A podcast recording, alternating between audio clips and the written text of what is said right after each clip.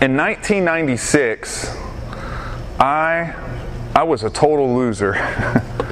I mean, a big loser. And if you would have hung out with me with, for five minutes, you would have walked away going, man, that guy's a loser. Um, I was a sophomore in college. I was on the track to become a surgeon. Um, bound for medical school. I was a shoe in for medical school. Um, but the deal was, I didn't want to be a surgeon because I like people, because I didn't. I didn't want to be a surgeon because I actually cared for people, because I didn't. I didn't care about anyone else. I mean, it wasn't for any altruistic reason at all that I, want, that I wanted to be a doctor. Um, I wanted it for reasons of money, security. I like the power, the recognition that comes with it, you know, the prestige where it puts me on the echelon of social status. Um, did I say money yet? I wanted the money. I wanted to win. Does that make sense? Some of you guys are out there like, yeah, that totally makes sense. I wanted to win. That's what makes me a loser, though, right? I'm wanting to be a doctor for the wrong reasons. Y'all are like, I'm so glad he didn't go to medical school. He could have been my doctor. Doesn't even care about me. Um, in 1997, the very next year, God rescued me. That's when I became a Christian. I don't know the exact day and time it happened, but I know it happened in the fall of 97. And, and God did something very beautiful when He rescued me. He changed my heart. We see in Isaiah where He talks about taking out a heart of stone and replacing it with a heart of flesh. And that's literally what happened to me. I started to care and I started to love. Um, and yeah, that was pointed vertically. God I loved, but it also, I found, started to eke out horizontally. People people I started to love. Now that's new.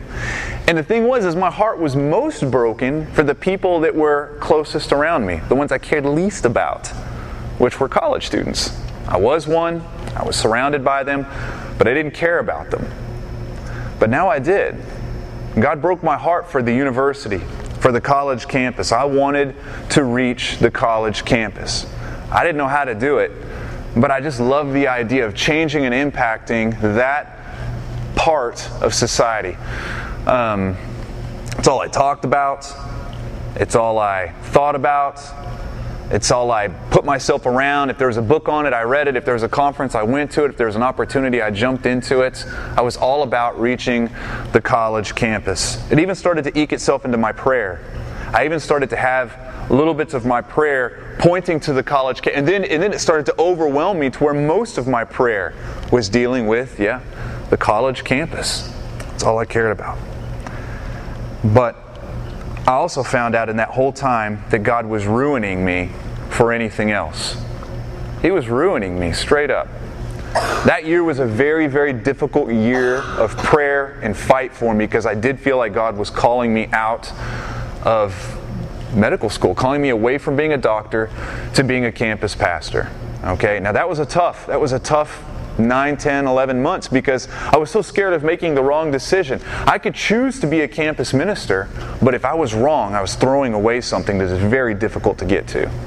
Or I could step into medical school, but then I could be throwing away something very precious as well as God's call. I mean, what am I supposed to do? I don't even know how to reach a college campus. I don't even know what that's supposed to look like. I don't have any strategy in place. I don't. I, I went. I literally went a whole year and a half as a Christian without even knowing that there was such a thing as campus ministry. I went to a small school, there even there wasn't one. Right?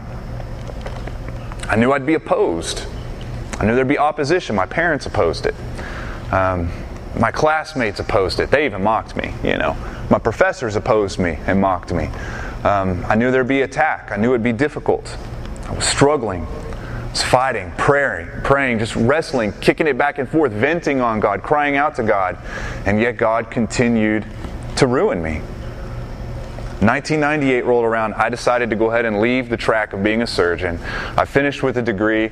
I did well, but I did go ahead and go into campus ministry, knowing that I was giving up a lucrative career to go and ask people for money See, we live on support.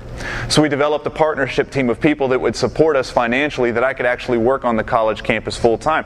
Most of those people are still on our partnership team, by the way. They helped a lot of this church plant even become a reality financially. They're very excited about it. Now, when I'm sitting down with them and I'm talking to them about the college campus, and I'm wanting them to invest their lives, their prayer, their family, their finances, their faith, I want them to be a part of it. I kept catching him saying, Luke, you've got a plan. You got it all worked out, don't you? Well, that was different. than where I was a year earlier. And I did have a plan. I knew exactly where we were going. I had a campus, I had a people. My heart was broken for them. I knew when we were going to be there, I knew how much it was going to cost.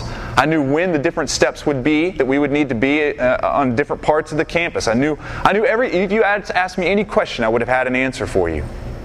Now, that's not because I'm some great guy. It's because God broke my heart for a people, and out of a year's worth of prayer and battling and grueling back and forth and back and forth, a strategy came forth. A plan came forth, and I was able to act.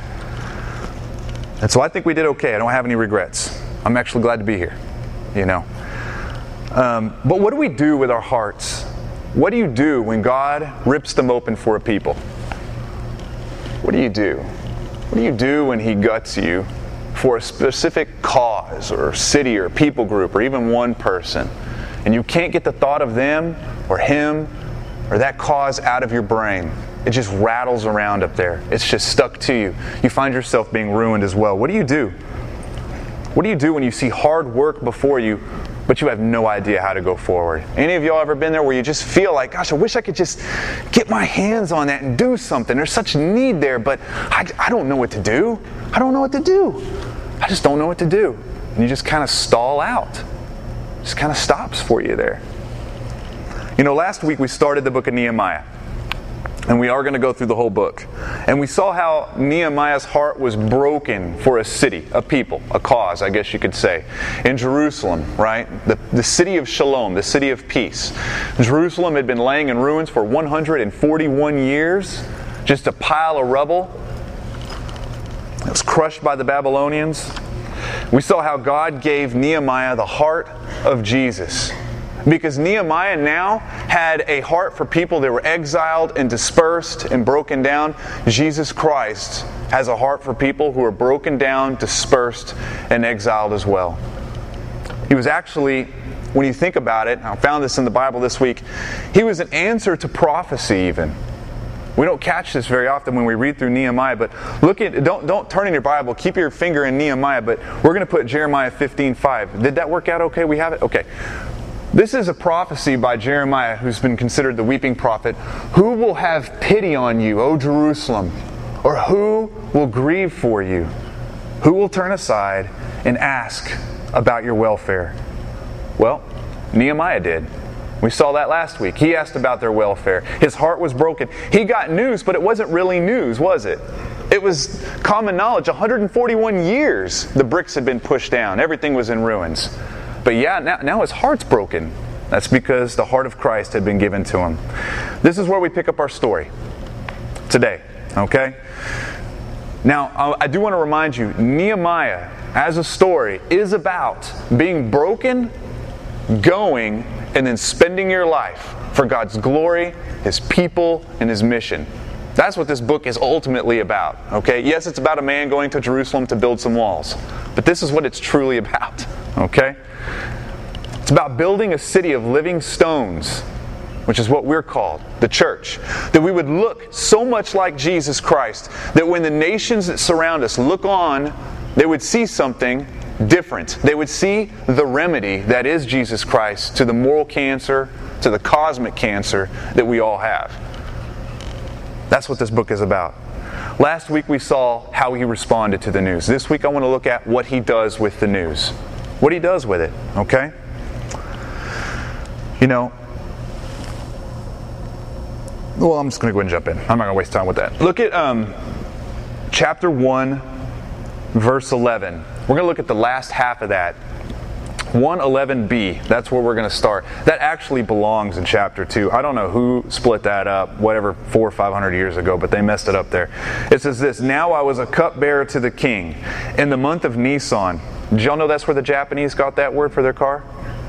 Did y'all know that? That's not true. I'm messing around. Yeah, but you see how I delivered it? I did it like y'all would have really believed it. Y'all would have walked and told your friends, guess what?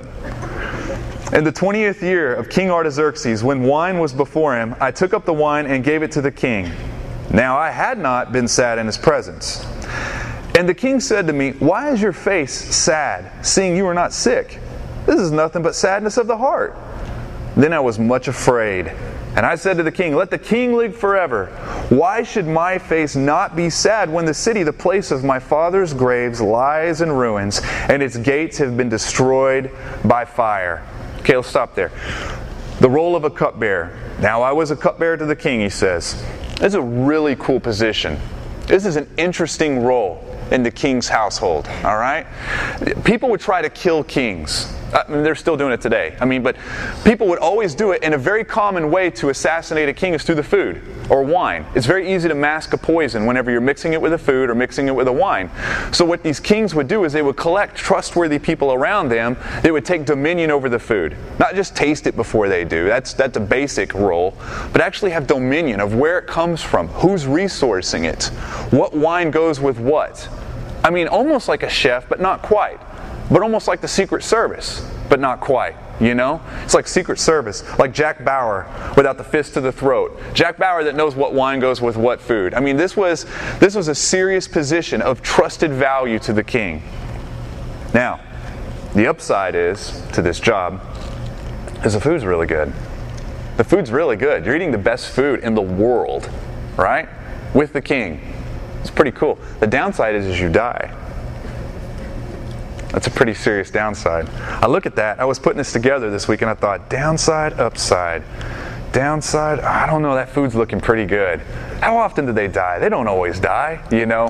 That food's got to be really good. This is a special place of power, heavy, heavy influence. There might have been, uh, most certainly there probably were, positions that were higher than the cupbearer because this is a slave's position, right?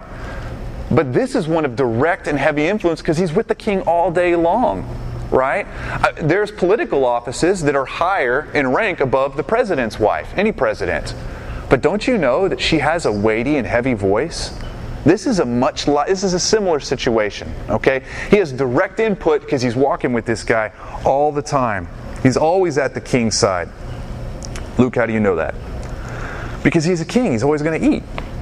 If I was king, I'd be eating all the time too. I'd always have a cupbearer right next to me. I mean, think about it. Middle of the night, you wake up, you want ice cream, you're the king, you're getting ice cream. You wake up in the middle of the night, you want nachos, you get nachos. But guess who's got to put it together and eat it before you do? Cupbearer. Because you don't want poison in your food, even your munchies. You don't want poison in your munchies. So he's always at the king's side. And because of that, he needed to be good looking, handsome, cultured, educated, could speak multiple languages, knew which wine did go with which food, knew which foods went together well. This is a serious position, right? Usually even carried the signet ring with him. Cupbearers, historically, especially in Persia, carried the signet ring. That's a ring that would be used to seal documents saying this is an order executed by the king. This is the directive given by the king, follow it, like a signature. Okay? Now, what I what I like is what he was not.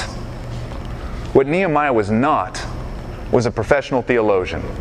He wasn't one. He didn't go to seminary. He's just an average guy. Working at, now, it's a good job, right? It's a pretty decent job, but it's a secular one. I like this. I like the fact that God would give us a book where Nehemiah is the average Joe. Okay?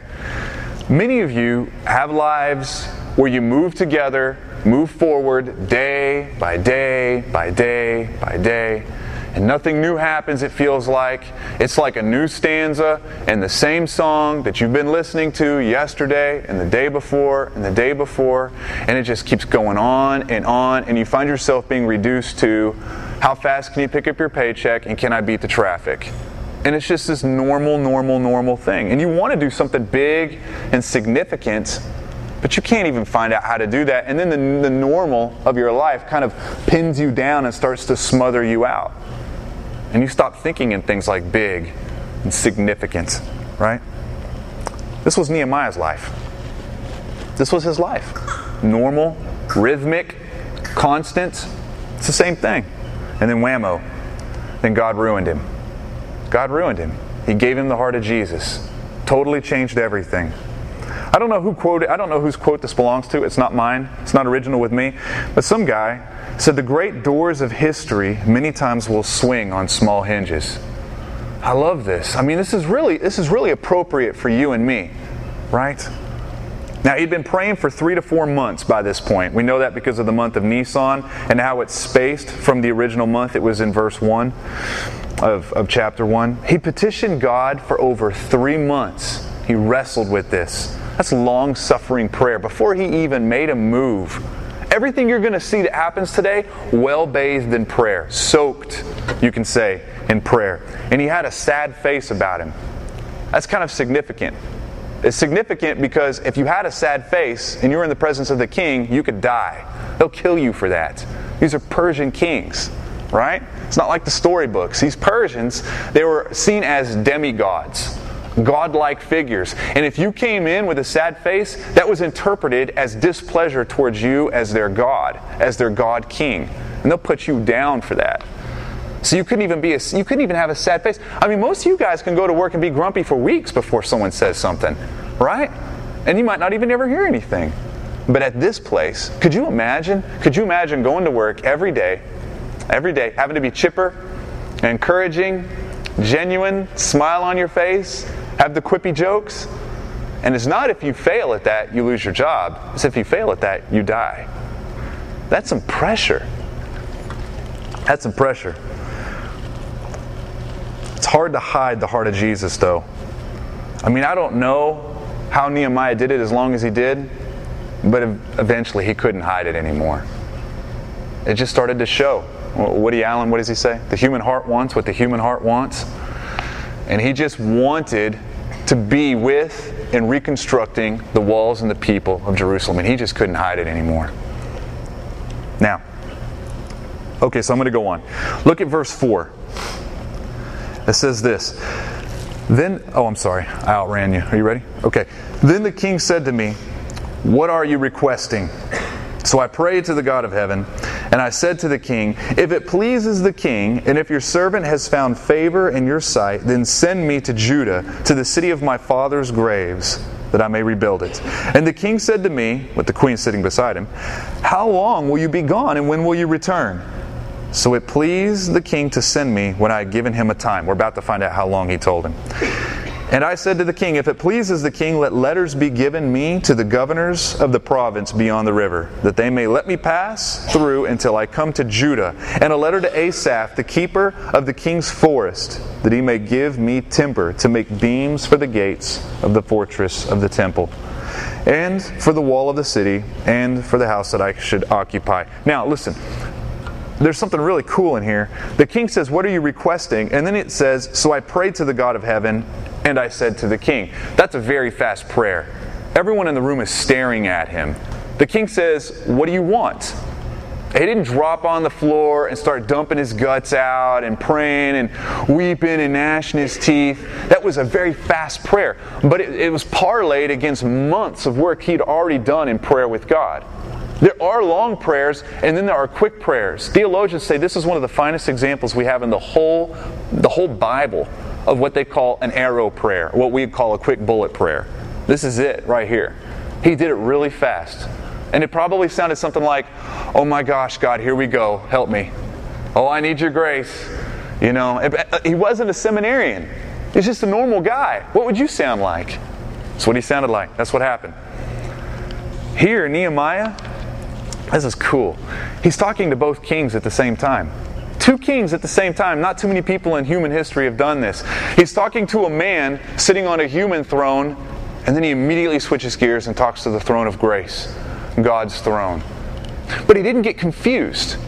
He didn't get confused as far as I, I'm a I'm a I'm a resident in heaven. I'm just a citizen here. I mean, yeah, you're the king I'm talking to, but the real power lay with my king. He's talking to two kings, but he's not misunderstanding from one, for one moment where the power is really, really coming from. This is important for us. I mean, think about it. Contrast the throne of Artaxerxes, the king, and the throne of grace. Nehemiah had to wait for Artaxerxes, the king of earth, to ask him, Hey, what's going on in your heart? I see that something's wrong. Why don't you tell me what's going on? It's obviously you're burdened. But our, our King on the throne of grace, we don't have to wait before we talk to him. We can go boldly and confidently straight to the throne of grace and be very open with all of our burdens. It says this in Hebrews 4:16. It says, "Let us then with confidence draw near to the throne of grace, that we may receive mercy and find grace to help in time of need." You know, Artaxerxes, he also saw sorrow on Nehemiah's face. But our king, not only does he see sorrow on your face, sees it in your heart, he actually lives it with you. He feels it. See, we have this weird conception that God sees our sadness and he just makes a mental note. Someone's sad. This person's sad. You know, he actually feels the sadness with you. Have you, have you ever thought of God in that way? That he's able to empathize with you. He's able to engage emotionally what you're gauging emotionally. It's a different throne altogether. You know, people approaching the thrones of Persia, the kings, you had to be really careful with what you said. You better put a filter on it. You better put a filter on it because if they don't like what they hear, if you burden them too much, they might kill you. But our king, you don't have to have a filter on. You can, you can unveil all of your burdens, and he actually knows what they are before you even pray them. That's the beauty. What a different throne we serve, man. That's amazing. So, what is going on here? Why does that matter for us in this little part right here? Because in his prayer to God, he's showing himself to be very powerless, right? He's very powerless. He's before a very powerful man that's going to have his way. And he's basically, in a prostrate way, saying, God, I, don't know what to do. You're going to have to do everything. What can we learn from this? I will tell you something my pastor told me years and years and years ago, and it's stuck in my head. And I've had to recall this lesson over and over and over and over again. Probably one of the most powerful lessons he's taught me, and all the time I've been with him. He said, Luke, you are never, ever at the mercy of man. Never. You're never at the mercy of a situation. You're never at the mercy of a moment. You're never a victim of all those things. You are at the mercy of God's powerful right hands. And if He wants it to happen, it's going to happen. If He wants to change the rails, it's going to change. But that's the God you serve. Well, I've really needed that over the years. Because doesn't it, I mean, because it feels like that's not the case, right? Doesn't it feel like sometimes you are at the mercy of a man? You are at the mercy of a situation? Oh my gosh, if this thing doesn't go through, I'm in trouble. If this person doesn't pick up the phone, I'm sunk. If this car doesn't start, I'm in trouble. We all have situations where we think, I am totally at the utter mercy of what's going on right now. You're never at the mercy of man. It's an important lesson because what we can do is we can look at this and we can say, hey, man, this king is doing some really cool things for Nehemiah. This king, his power, his benevolence, his generosity is really big in Nehemiah's life right now. I mean, good thing for Nehemiah that this king is around. That's actually the wrong way to look at this. It's good for Nehemiah that God was around. It's good for Nehemiah that God had his way, that God was benevolent, that God was the one that was generous, that God is the one that is powerful. He is the one, he's just working through Artaxerxes. Right? That's the throne we need to look for. You don't need a throne of a king, you need the throne of God. That's what that says. Now, why is this important? Because he's about to ask for something totally ridiculous. I mean, when you go through this request, historically, what it means, you see how ridiculous, how totally ridiculous it is what he's about to ask for. He's asking for a 12 year break. That's how long he was gone. And we know that he told the king how long because it says it in the text. 12 years. The king said, How long are you going to be gone? And then Nehemiah says, After I told him. It was given to him as an answer, even in that. 12 years. We find out later on in the story he was gone before he went back. 12 years of a trusted position. I mean, there's not a deep roster on cupbearers. They don't grow on trees. A lot of investment, heavy investment goes into this. I mean, some of you, you have a hard time getting two days off in a row. You know what I'm saying? Even if it's due you, even if it's like vacation time. Can you imagine? Could you imagine being a crucial employee in a company and going to the CEO and asking for a 12 year break to go do your own little pet project that doesn't even matter to the company. What do you think he would tell you? He'd say, Don't come back. Firm, go do it. Don't come back. Not only that, he was asking the king to pay for it. He was asking the king to underwrite all the costs of the city construction. That's amazing. I mean, the wood that was going to come from the private forest of this king was going to be astronomical. The cost on it was astronomical. We find out later on that he paid for all of the construction costs. This is a pagan king. Now, this is why this is noteworthy, right? He is considered a god, Artaxerxes, a demigod. He is actually paying the costs to build the city walls of a city that worships a king and a god that rejects him. That's amazing.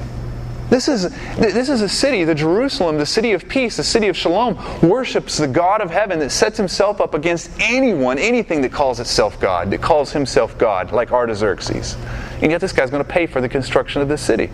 That's ridiculous. Not only that, King, I want a house. Build me a house. Make it a big one because I like to host people. You know? Buy me a house while you're at it. We find out that he actually not only let him go for 12 years, he paid for all of his costs too, not just the cost of the city. He paid him a healthy salary the whole time he was gone for that 12 years. See how ridiculous this is?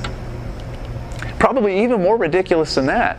A slave was asking a king to reverse current foreign policy. There was a foreign policy that that city would never be built. And guess who said it? This king. This is what happened. You see, this isn't the first time that these walls were attempted. Um, this isn't the first time that a group came to try to build the walls. This had actually happened under Ezra. You could find this in the book of Ezra in chapter 4. They'd actually started to build the walls. You've got some people, some Samaritans, and some different people, um, Gentile nations around them that hated the Jews, did not want Jerusalem to become a power. So they wrote this nasty letter to the king, right? This is what it says in Ezra 4:11. Don't turn there; it's going to be on the screen. It says this to Artaxerxes the king. Your servants, the men of the province beyond the river, send greeting. And now, be it known to the king that the Jews who came up from you to us have gone to Jerusalem. They are rebuilding that rebellious, rebellious and wicked city. They are finishing the walls and repairing the foundations. Now be it known to the king that if the city is rebuilt and the walls refinished, they will not pay tribute, custom, or toll, and the royal revenue will be impaired. That's pretty. So, okay. So that's obviously not true. So they sent a letter, a slanderous letter. Now, this is what the king's response was Make a decree that these men be made to cease and that the city be not rebuilt until a decree is made by me. And take care not to be slack in this matter. Why should damage grow to the hurt of the king? So this king said it's not going to happen. Foreign policy Jerusalem is not going to be a city, the walls will not go up.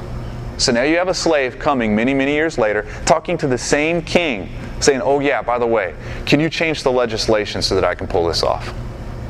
Can you pass new laws? Now, at, at best, this was going to embarrass him and make him look silly. At worst, it's a threat militarily to build another city that could be rebellious. I mean, are you starting to grasp the ridiculous nature of what he's asking? And he had it planned. It's like he's going down a list as you read it. You can see everyone in the room. I, I, guarantee all of his friends in the room were like, oh, no, no, no, no, no. They're trying to calm him down. He's going down the list. I want this and this and this. And they're like, stop, stop. You're going to die. This guy's going to kill you. Are you kidding? It got ridiculous to more ridiculous to extremely ridiculous. And I think what that does for us is it underlines for us how much of the heart of Jesus he had and how hungry he was for the glory of God to be shown to the nations. I think that's what it underscores. I mean, the best case scenario, I mean, think about this. Those same friends pull him aside, right? They're playing poker that night. They said, Look, Nehemiah, worst case scenario is you die. He's going to kill you. The best case scenario is you leave this cush job, go to a place that's rebellious and wicked, full of ruins and rubble, and a nasty place where you can't get the food you're used to, right? Think, oh, and all by, by the way, it's gonna, you're going to have to lead these people. They're rebellious and defeated and dejected, and they're going to mock you and they're going to attack you. That's the win for you right now. Man, can you tell that this is a go and die story? The story of Nehemiah is a go and die story. Now, we're on the other side of the cross, but the meaning of this story has not changed any. For us, it is still a go and die story. When you were bought, you don't belong to yourself anymore. When you were bought, you don't belong to yourself anymore. This changes when you were bought. It changes the way that you look at everything. It changes your value system. It changes where you draw glory to. It changes everything. You know, I'm sure that Nehemiah, I'm sure his job and his life were important to him. I mean, to be honest, it's a good job. I'm sure it was important to him. I'm sure he worked hard at it. I'm sure his life was important to him, but not as important as God's glory. So he was willing to risk it all. And that's what he did. So, what is out competing God for glory in your heart? Where is it that we siphon off our glory to? You know, year, like I said, I went into campus ministry. I spent a long time doing it, seven or eight years working with college guys. And I could tell you a key problem with young men is they like to draw glory to themselves rather than reflect what God has done back to him. We like to be vacuums of glory. We like to just sponge it up. Very seldom do we deflect it off. But that's really a human problem. That's not a college dude problem, right? What is it though? I mean, if it's not a cush job like what Nehemiah had, what is it in your life that you catch absorbing more? What is it that you give more weight to? What is it that you are not willing to risk? You know, Nehemiah, he risked it all, but Jesus Christ, when you think about it, Jesus, like we've said week after week, Jesus is the true and better. He's the true and better Nehemiah. He didn't just risk it all, he literally gave it all. He gave every single part of it. Nehemiah being a go and die story, it just points to a better go and die story in what we have in Jesus Christ. It points to a better one. Jesus, he saw the ruin in you. He saw the, the exile in us as a people. He saw us being broken down. And he left something very cush. He was in the glory of God. He experienced the fellowship of the triune God. That's amazing. And he left and he came and he breathed our diseased air and he took our mockings and our beatings. He took, he took our attacks and he hung himself on a tree. And he did that to give us a righteousness we don't deserve and to take a righteousness away from us that we duly earned, that we would be one with God. He did this beautiful thing for us. Jesus, more than anyone, he wants God's glory shown to the world. Jesus wanted it so much he died. That's amazing to me. I grew up as a little kid in church always hearing that Jesus took my sin away. Now that's true. That's true, all right? I'm not, I'm not about to tip that cow. That's true. That really happened. What I never really learned at that young of an age is, is not only does he blank the account, he gives us and imputes to us, he, he brings to us a perfect righteousness. In fact, as 2 Corinthians 5.21 says, the righteousness of God. He gives us a positive account. He doesn't hit the reset button and we have blank. Well, at least we don't have deficit. No, he gives us positive. Now, when God sees us, he sees Christ effectively, judiciously. That's how he sees us. That's amazing to me. Okay, I gotta go. I gotta move on. So, what does this story show me? What can we get from this? I will tell you that there was a plan waiting for the king. When the king says, What do you need? What are you looking for? What do you want? Nehemiah didn't gawk at him. He didn't go, Well, gosh, I didn't expect it to get this far, really, to be honest with you. I don't know, can I get back with you in a week? A day? Please don't kill me. Can I do that?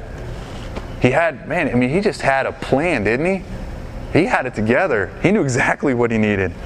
He was a man of deep, deep prayer, but it produced some deep, deep planning and strategy and action and movement and motion. We usually, as a people, we struggle with one or the other, don't we? We're either very, it's very easy for us as people because we're polar. It's very easy for us to be in prayer and we're not very good planners, right? Or it's very easy for us to plan and we stink at praying. Some of us stink at both, you know?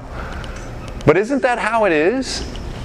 Don't we find it? And we usually look down on the other group. They're either not logical enough or they're not spiritual enough. That's usually what we do. But we're usually one or the other. Always knowing that's our weakness, always knowing I need to work on that someday. I know I'll get a book on that someday and read it and I'll, I'll get better. But that's usually how it is for us. So I want to talk to you just for a minute. Those of you who are find it easier to pray than you do to plan, can I just talk to you for a minute? First of all, thank you. Thank you for praying. Hey, as I was very vulnerable with you last week, this is an area that I, I have been weak in. Um, when I asked the question to you last week, where is it that you hurt the church? Not this one, the church in general. Where is it that you hurt the church? I said, for me, it's prayer. I pray for all of you, but I don't pray for all of you as much as I need to, as much as I want to as a pastor. I pray for my family a lot. I want to pray for my family a lot more. There is a lifestyle of prayer that I want that I don't have. Right? So thank you. We need more man if you pray and you find that easy please pray for this city pray for this church pray for me pray for our families the leadership pray for finances to come in so we can keep doing this pray i mean just keep praying but be provoked by what nehemiah is doing here be provoked at the same time. Because he has activity and strategy and forethought. Let me tell you, if you find this to be a struggle, strategy is not unspiritual. It's not. Strategy is not secular. Jesus had a strategy. He picked 12 men, right? He avoided certain places. He went to certain people. He had a plan. Heck, Jesus is part of a plan. God has a plan. We call that providence. God has a plan. Jesus is a part of it. You know, that's not a reaction, that was preemptive. Before the light switch was flipped on, and there's oceans and animals running around and the Garden of Eden, and before even all of that, God knew there would be a cosmic problem, and He already provided a remedy in Jesus Christ. He had a plan. When Christ came, it was according to plan. In the fullness of time, that happened. When time was pregnant, it came. Jesus was part of a plan. It's not an unspiritual thing. This is what Warren Wiersbe says about this passage right here. He says, While Nehemiah was praying, his burden for Jerusalem became greater, and his vision of what needed to be done became clearer. Real prayer keeps your head and your heart in balance so your burden doesn't make you impatient to run ahead of the Lord and ruin everything. As we pray, God tells us what to do, when to do it, how to do it. And we are all and all of those are important to accomplishing the will of God. Some Christian workers are like the people who fling themselves upon horses and madly ride off in all directions. That's true. Anyone know someone like that? Any anyone someone like that? Some of you are like that? Ride madly off in all directions at once? For some of you, to do a to-do list with action plans and due dates and to rank them, I mean, it just gives you a nosebleed just thinking about it, doesn't it? For some of you. You might easily slip into prayer and spend a lot of time in it, but you find that maybe it's not producing very much action in you. It's not producing very much strategy or planning in you. You're busy waiting on God to do something, yet God's waiting on you to do something. That's the way we see it a lot in this type of a personality. Now, listen, the gospel, the gospel, which we are champions of the gospel here, it is not against effort, it's against earning. The gospel is not against effort, the gospel is against earning. We effort, we do things, we act, we plan, but that's because there was already an act done for us. There was already a plan executed for us. Everything we do, whether we strategize, plan, move forward, have motion, have direction, we do it from the posture of something was already won for us, something's already done for us. We get to image what was done, we get to reflect and celebrate what was done, but we're not doing it to get. That's religion. That's totally different. We don't do things to get, we do things because we've gotten right? Effort is not against the gospel, earning is against the gospel. We can't say that enough. So, practically, I'm going to just say a couple practical things to you. These are super practical. I hate even saying them because you can get a lot of this out of a book, all right? Multiple books. There's many books written on this. Um, some of it's really good. I would say if this is you and you find yourself praying a lot, but you're struggling and you're choking down and you don't know what to do and there's no action, no movement going, start making lists. Just trust me, just get pencil on paper. Just start writing stuff down. I don't even care what it looks like. Just write it down. Come up with lists.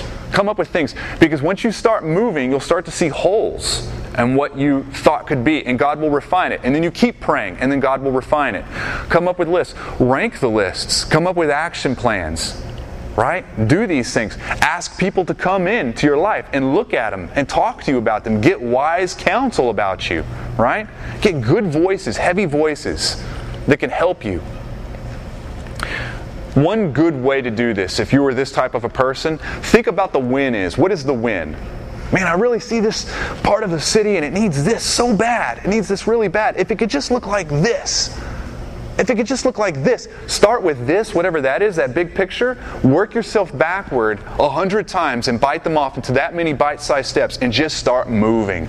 Now, whenever you get to the win, it's not going to look anything like you thought it was. It's going to look totally different, but you'll be very happy with it a lot of times, right? I'll take a hundred of those over one guy that's got the perfect idea in his head and is not ever going to let it out, right? Some of this type of personality, they're the person in woodshop whenever they're building birdhouses, right? And they do really good on step one and two and 40, but they can't do anything in between, so they just get to step two and they keep smashing it and starting over and over and over again. Just building nothing but just little tiny beginnings of birdhouses. Just make lists. Pray as you go. Pray often. Now, I say this because some of you, some of you have been sitting on some really cool stuff. Some of you have got some stuff rattling around inside of you that this city really, really needs. And we as a church would be really, really happy to put our shoulder behind and partner with you in. And get your missional community involved. Get these voices. Get some people to lift some of this weight with you, to refine it, to help you, to pray with you. God might actually choose you to be the very one to carry out the burden of your own heart. Now, quickly, for those of you who find it easier to plan, and you struggle with the prayer aspect, but planning comes easy, right? I find myself in this category, all right? Um, you might need to be provoked. First of all, thank you too. We need more planners. we need more strategy. I'm a planner, but sometimes when I step into things like this, a Sunday morning gathering, or um, a missional community, or a trip, or something like that, like a camp out, the first thing I think of are errors that we've made in planning. I don't even see anything else. I'm seeing where, how could we have done this more efficiently? How could I? And there's usually charts involved. There's usually lists and Roman numerals involved, right? That's how I that's how I see. So if you're that person, thank you. Thank you for being in my club. But listen, be provoked in what Nehemiah is saying right here as well, what he's doing. He has long-suffering prayer for 4 months without doing anything. Without doing anything. Be still and know that I am a God. Am, I am God is in Psalm 46:10. Be still and know that I am God. For me, 4 minutes of that is tough. To be still for 4 minutes is tough. I'll worry, worry, worry, worry, plan, plan, plan, and then someone will remind me of this verse, be still, and I'll go, "Oh, you're right. Okay." And I'll pace for a few minutes, and then I'll go right back to worrying. Because I did it, I was still. If you pray, if this is you, and you pray for everything you could think of, everyone you've ever been related to, everyone in the world, you pray, and you just keep praying and praying and praying and praying, and you're like, whew, I'm tired. And then you look at your watch and it's been 21 minutes. This might be you. You need work in this area, right? Welcome to the club once again. There is an internal feeling in this type of a person that you will get more done if you just do rather than pray. We would never say that out loud, by the way. A person like that would never say that out loud. We would never say prayer slowing me down. We would never do it. But don't we live according to that? For all of the, you, you planners that don't pray very well? We do. And this just comes from a, a, misunderstanding of what prayer is and its purpose. It's not to wrest things, to pull things from God's hands. It's to get to know God, to state our total inadequacy to do anything and His total adequacy to do everything. It's our ability to grow close to Him as a Father and us as His children, to depend on Him, to deepen our dependence on Him. The more you pray, you should become more dependent on God, not less dependent on God. But when we prefer planning over prayer, what we're really saying is, God, I can pretty much get the product produced faster than you and better than you, and I'll get the glory. That's what we're doing. And when you do pray, when I pray, Are my prayers aimed at God's glory in the city? Is that what they're going to be aimed at? You know, I heard a pastor say this a couple weeks ago. Man, it jacked me up when I heard it. I thought, oh, I wish you'd never said that. Now it's stuck in my head. He said, if God answered every prayer you've prayed in the last 30 days, if God answered every prayer that you've prayed in the last 30 days, would it change the world or would it just change your world? Think about it. Ah, right? Would it change the world or would it change your world? So, the end of this is that the king granted me what I asked for, for the good hand of my God was upon me. He gives the glory to God. This is a miracle, by the way. I hope you've seen that through the whole weird, miraculous, ridiculous request that this was. It's obvious that God's hand was upon him, and he gives God the credit. It's a miracle. The king said yes. Why did the king say yes to that? What's in it for him? Why did the king say yes to that? Because God told him to. It's providence. God told him to. Proverbs 21, it says this The king's heart is a stream of water in the hand of the Lord, and he turns it wherever he wants. He does. He turns it wherever he wants. This is what we call providence. Listen, it was God's perfect plan that Nehemiah, a slave, would be working as a cupbearer to this specific king, at this specific nation, at this specific time, that this specific request would be brought in such a ridiculous manner that this answer would be given, that he would go and build the walls to this specific city that would worship a very specific God. This is providence, right? That the nation would be built, and who would come from that? Jesus, who would do what? Build another nation of another exiled people, another dispersed people, another beaten people, broken down, defeated people. He would build another one that in the fullness of time, in the fullness and the pregnancy of time, he would come through a virgin woman of all things. How ridiculous and scandalous is that?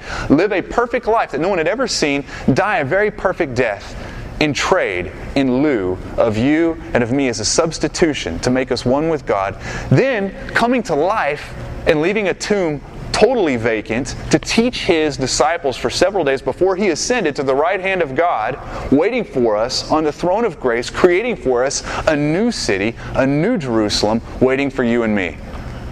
That's just providence. And it all started here. It actually started way back there. This is just one little part of the story.